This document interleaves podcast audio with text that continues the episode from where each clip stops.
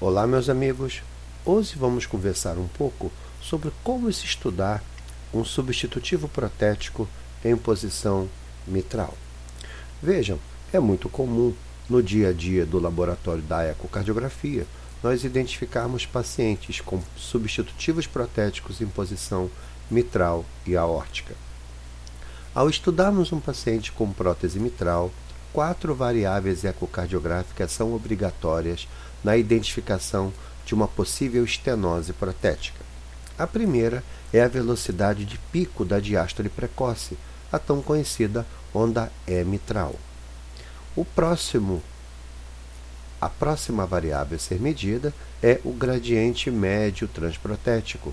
Vamos realizar um apical quatro câmaras, colocamos um mapeamento de fluxo em cores para identificar o fluxo transprotético e, utilizando o Doppler contínuo, vamos bordear todo o contorno de velocidades e vamos obter assim o gradiente médio transprotético. Outra variável importante é o tempo de meia pressão. O tempo de meia pressão será obtido da mesma maneira que você obteve o gradiente. Vamos realizar o Doppler contínuo direcionado ao fluxo transprotético e vamos calcular o tempo de meia pressão. Mas vejam, é importante estar atentos que não devemos utilizar o tempo de meia pressão para cálculo da área valvar protética, pois sabemos que essa ferramenta, neste contexto, superestima a área valvar da prótese. Porém, utilizaremos o tempo de meia pressão para identificar a prótese estenótica. Lembrem que a área valvar protética será sempre obtida através da equação de continuidade, assim como foi feito na prótese em posição aórtica. Vejam, existem sinais obtidos através da ecocardiografia que vão sinalizar a presença de uma prótese mitral estenótica. A primeira dela é quando se encontram gradientes altos para uma prótese sabedora do tipo e tamanho dela. A segunda é a presença de pHT muito elevado. Valores de pHT acima de 200 milissegundos sinaliza a estenose protética. O gradiente médio também é uma variável de grande importância na avaliação da prótese mitral.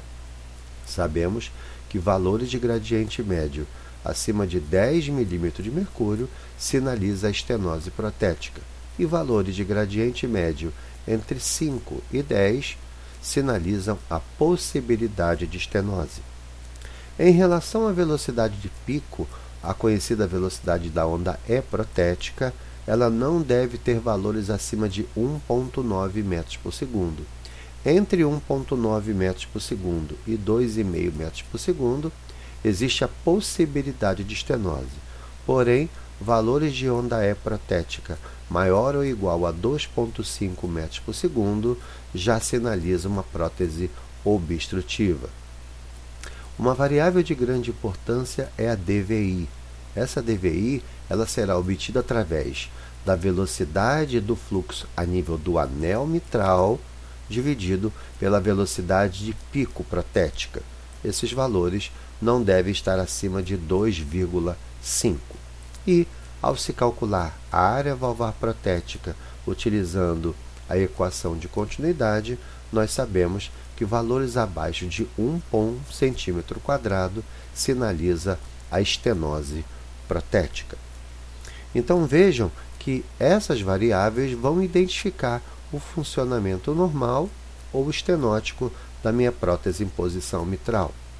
Apenas relembrando, uma velocidade máxima de pico maior ou igual a 2,5 metros por segundo, um gradiente médio transprotético maior do que 10 milímetros de mercúrio, uma área efetiva menor do que 1 centímetro quadrado. E um tempo de meia pressão maior que 200 milissegundos sinaliza uma estenose protética significativa.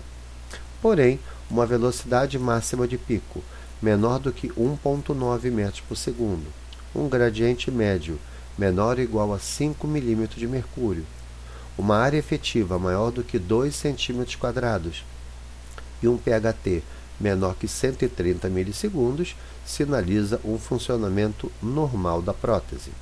Porém, se eu tiver uma velocidade de pico entre 1.9 e 2,5 metros por segundo, um gradiente médio entre 5 e 10 milímetros de mercúrio, uma área efetiva entre 1 e 2 centímetros quadrados e um PHT entre 130 e 200 milissegundos, podemos estar de frente de três situações. A primeira é a possibilidade da prótese estar estenótica.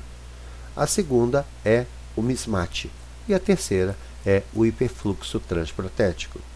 Observem que nessa situação vamos precisar fazer essa avaliação utilizando outras ferramentas diagnósticas.